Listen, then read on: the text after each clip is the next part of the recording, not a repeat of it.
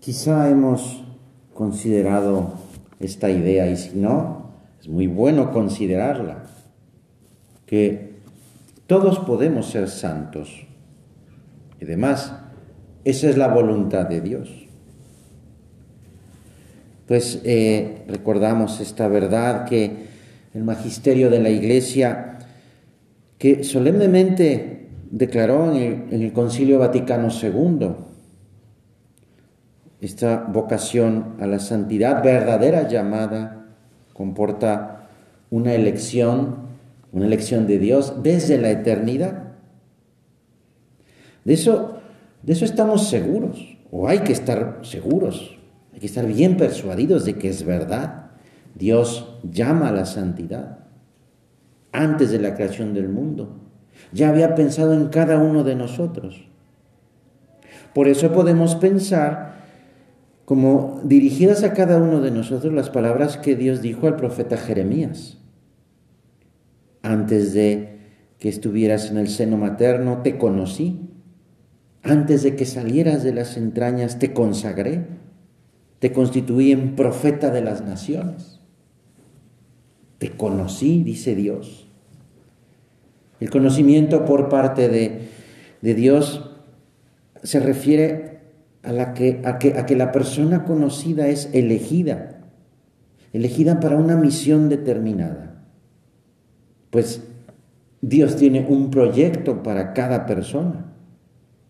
Y a cada persona le da pues unas singularidades adecuadas para esta misión a la que es llamado.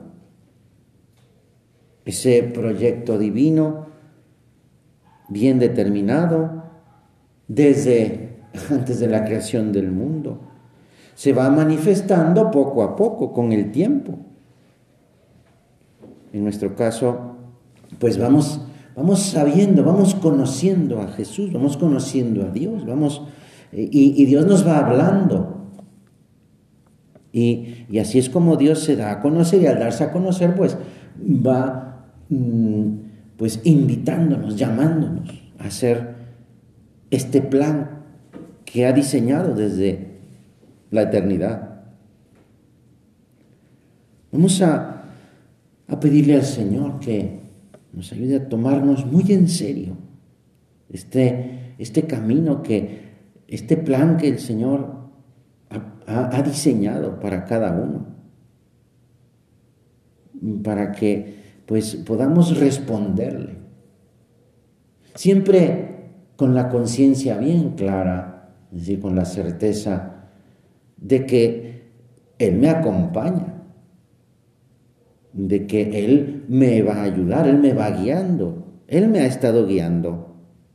Entonces, de mí depende solamente esa buena disposición de decir, ok, voy, vamos a caminar juntos, vamos a caminar de la mano, Jesús y yo. Y porque es un plan propuesto, un plan diseñado por Dios y que nos lo propone, no, no lo impone, lo propone. Es tan delicado el Señor, tan fino, que no me obliga, sino que me dice, mira, aquí está, aquí, aquí está, y es para ti este plan, este, este, este proyecto. Y, y nos da su gracia, es decir, esa mm, ayuda sobrenatural para, mm, para cuando le decimos que sí, pues Él nos da esa fortaleza, esa fuerza y ese ánimo para, para ser fieles. Es decir, para mantener la decisión tomada. Pues es esta, eh, esta confianza en el Señor que nos pide.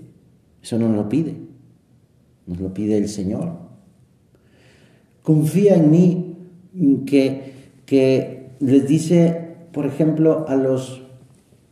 a los apóstoles cuando los llama. Confía en mí, yo los haré pescadores de hombres. Es decir, eh, yo los haré capaz de amar a todas las personas y de dirigirlas hacia mí, acompañarlas hacia mí, dice el Señor. Y, Y los apóstoles confiaron.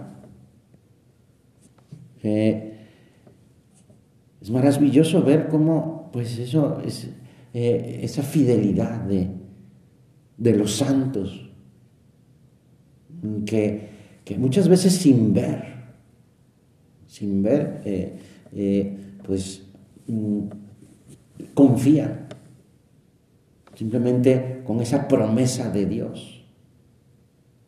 Y, y confían en el tiempo, es decir, aman en el tiempo.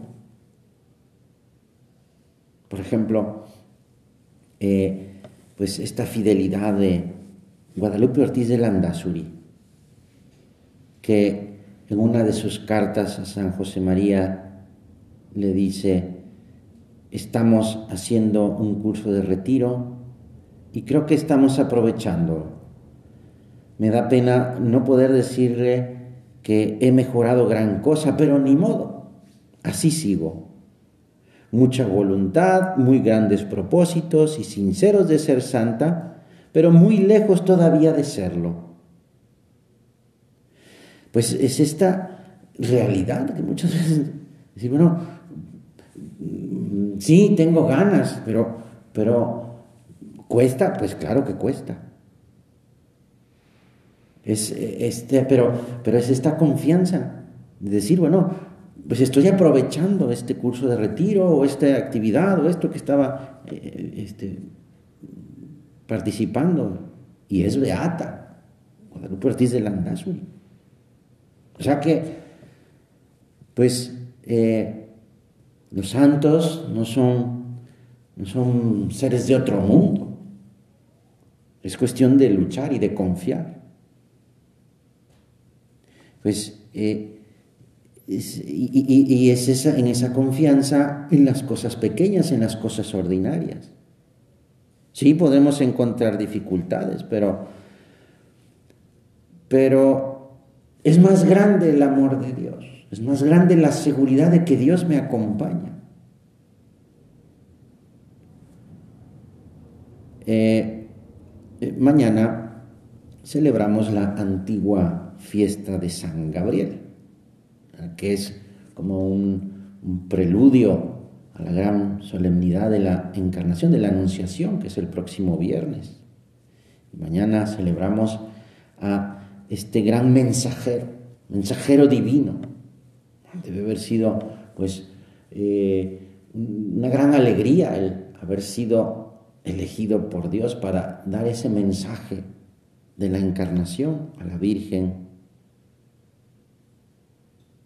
San Gabriel, que significa Dios fuerte o fortaleza de Dios, pues eso Dios le confía esa gran misión de ser su mensajero. Anuncia a Zacarías que Isabel, su esposa, va a concebir y después va a Nazaret. Dice el Evangelio: en el sexto mes fue enviado el ángel Gabriel de parte de Dios a una ciudad de Galilea llamada Nazaret, a una virgen desposada con un varón de nombre José, de la casa de David. El nombre de la virgen era María. Esta es la intervención de, de San Gabriel. Anuncia a Zacarías y anuncia a María. Es el misterio de la llamada de Dios, que le dice a María, pues, ¿cuál es su misión? ¿Cuál es la vocación? Y, y sabiendo que, pues, eh, esta, eh, esta vocación, este llamado es luz y es fuerza. Es fuerza también cuando, cuando nos vemos esa, esa llamada de Dios, para hacer esa mortificación, para acercarme a Él por medio de alguna norma de piedad, un rato de oración, para ayudar a alguien, pues es luz y es fuerza también. Y es la fuerza de Dios, es decir, fuerza divina, es decir, es, y Dios es omnipotente. El Señor es mi roca, es mi salvación, el Señor es nuestra fortaleza. porque esa fortaleza es prestada, no es, no es nuestra. Pues ayúdanos, Señor, a, a estar con el oído atento, con la voluntad tensa, en el buen sentido, dispuesta a seguir tus divinas inspiraciones, para poder descubrir tu voluntad, Señor, en cada momento, ese plan divino. Es esa tensión buena, de tensión del que está listo, del que quiere, del que está atento.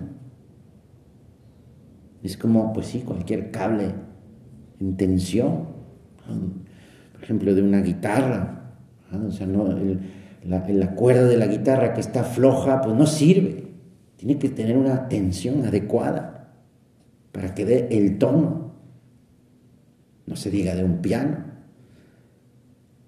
o de un, un cable que, que sostiene un poste. Es esa tensión buena, el que, el que está listo. ¿Cuál es esa voluntad de Dios? Pues para quien se esfuerza en abrir sus ojos, las palabras de la Sagrada Escritura son claras como, como la luz del día.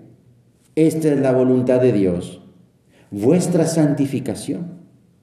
Eso, Dios nos pide que seamos santos. Y por tanto, nos ayuda a que seamos fieles. Es decir, a vivir esa respuesta en el tiempo. Dios me quiere santo. Ayúdame, Señor, a tener esa certeza y a sacar propósitos para, para corresponder a este amor. Porque Dios quiere que cumpla bien, con amor, ah, mis, mis deberes propios de mi, de mi circunstancia. Dios me pide que, que trabaje bien, con amor también, por amor. Quiere, pues, que... que le ames. Quiere, pues quiere, pues ya cada quien, es cuestión de que le preguntemos, Señor, ¿qué quieres de mí en este momento? Y, y, y ayúdame, Señor, a, a, a estar dispuesto a, a hacer esto, porque sé que es lo mejor para mí, con la idea siempre clara Que, que puedo dar más. Entonces, ¿por qué dar menos? ¿Por qué voy a dar menos si puedo dar más? Y se trata de amor, ¿eh? Se trata de amor. Es decir, puedo amar más. Puedo amar mejor a Dios. Y entonces nuestra alegría se va a encontrar, vamos a encontrar la alegría en... en esa entrega a Dios sin condiciones, en ese acto de amor a Dios, tratando, buscando identificarme con la voluntad de Dios. Decía San José María, lo quiere, Señor, yo también lo quiero. Porque claro, entrega el que ama, es generoso el que ama, y, y su alegría permanece como, como fruto seguro de su amor, es la fidelidad. Por eso hay alegría, la alegría de la entrega, la entrega a Dios, esa disponibilidad, esa buena disposición. La entrega que es como la acomodación, por decirlo de alguna manera, de nuestra vida a la voluntad de Dios. Es un misterio, es un misterio de acomodación. Me, me identifico con... con la voluntad de Dios. Ya no es una tensión entre mi voluntad y la voluntad de Dios, no, no, es que es la misma, es la misma, la voluntad. Lo quiere, Señor, yo también lo quiero.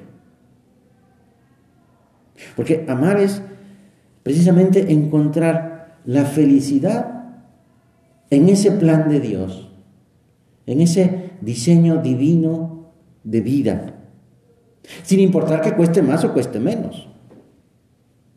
Eh, es esa felicidad de no pertenecerme a mí, de que se hace lo que le gusta a Dios, lo que, lo que Dios quiere. Dice, escribió San José María, identificarse, querer, en una palabra, con un acto positivo de nuestra voluntad, la voluntad divina. Este es el secreto infalible del gozo y de la paz. Ese identificarse con la voluntad de Dios. Que no es perder libertad, por supuesto que no. Nada más equivocado que eso. No estoy perdiendo libertad, al contrario. Estoy libremente entregándome a Dios porque quiero, porque sé que es lo mejor para mí. Y el Señor nos da su gracia, nos da su amor para que, para que nos abandonemos en sus manos. Es cuestión de estar, de tener esa buena disposición, estar dispuestos a cumplir su voluntad, sea la que sea. Y nos muestra con claridad lo que, lo que nos pide también. El amor es la clave. El amor es la clave. Pero el amor que no es un sentimiento. La intensidad del sentimiento no tiene garantía de duración. No puedo basar mi fidelidad en, en cómo me siento, o pensar que si me siento bien, voy bien, y si me siento mal o me cuestan las cosas, voy mal. Los sentimientos van y vienen. Son los hábitos los que perduran, la virtud. C S Lewis habla sobre la diferencia entre el sentimiento y el verdadero amor. El estar enamorado es un sentimiento, insiste, y dejar de estar enamorado no significa cesar de amar o dejar de amar. El acto de amar es, es una unidad profunda, porque implica toda mi persona. Es un acto de la voluntad que, que es reforzado por el hábito, por la virtud, y sostenido por la gracia de Dios. El sentimiento ayuda, sí, ayuda. Pero el acto de amar es integral. Lleva esa promesa de fidelidad. Y es el amor que, que mueve a las personas a cumplir esa promesa de fidelidad. Los sentimientos no pueden estar sujetos a esta promesa. Las acciones sí. La emoción inicial del enamoramiento pues deja paso a la felicidad del amor. El amor son las acciones, que no siempre van acompañadas de sentimiento o sentimientos agradables. A veces cuesta. Y es con las acciones como, como vivo ese amor en el tiempo, es decir, la fidelidad. Entonces, ¿cómo voy yo a vivir la fidelidad? ¿Cómo voy yo a corresponder ese amor de Dios? Con acciones, no solo con propósitos, no solo con sentimientos. No son sentimientos de cómo me gustaría ser. Es en el hoy, en el ahora, como amo. Porque no puedo amar lo pasado, porque ya lo pasado pues ya pasó. Y vivir de las rentas. Tampoco puedo partir de un futuro que ni siquiera tengo, que no conozco. No puedo decirle a Dios, Señor, te amaré cuando se den determinadas condiciones en mi persona o fuera de mi persona. Eso no es amor, porque estoy poniendo condiciones y el amor no tiene condiciones. Es tener esos deseos de amor y que se concretan en acciones, ¿verdad?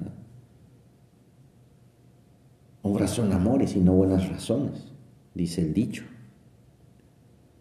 Y, pero que tampoco consiste en hacer cosas cada día más difíciles, sino, sino en hacer lo mismo con más amor de Dios. Poniendo de mi parte toda la iniciativa necesaria, con la ayuda del Señor que le pedimos y le volvemos a pedir. Ayúdame, Señor. sabiendo que la gracia nunca nos falta. Es cuestión de corresponder. Tampoco es cuestión de perderse en las grandes consideraciones, sino, sino en el amar en el día a día. Y ese amor se manifiesta en los demás, en mi familia, en mi entorno, en mi prójimo.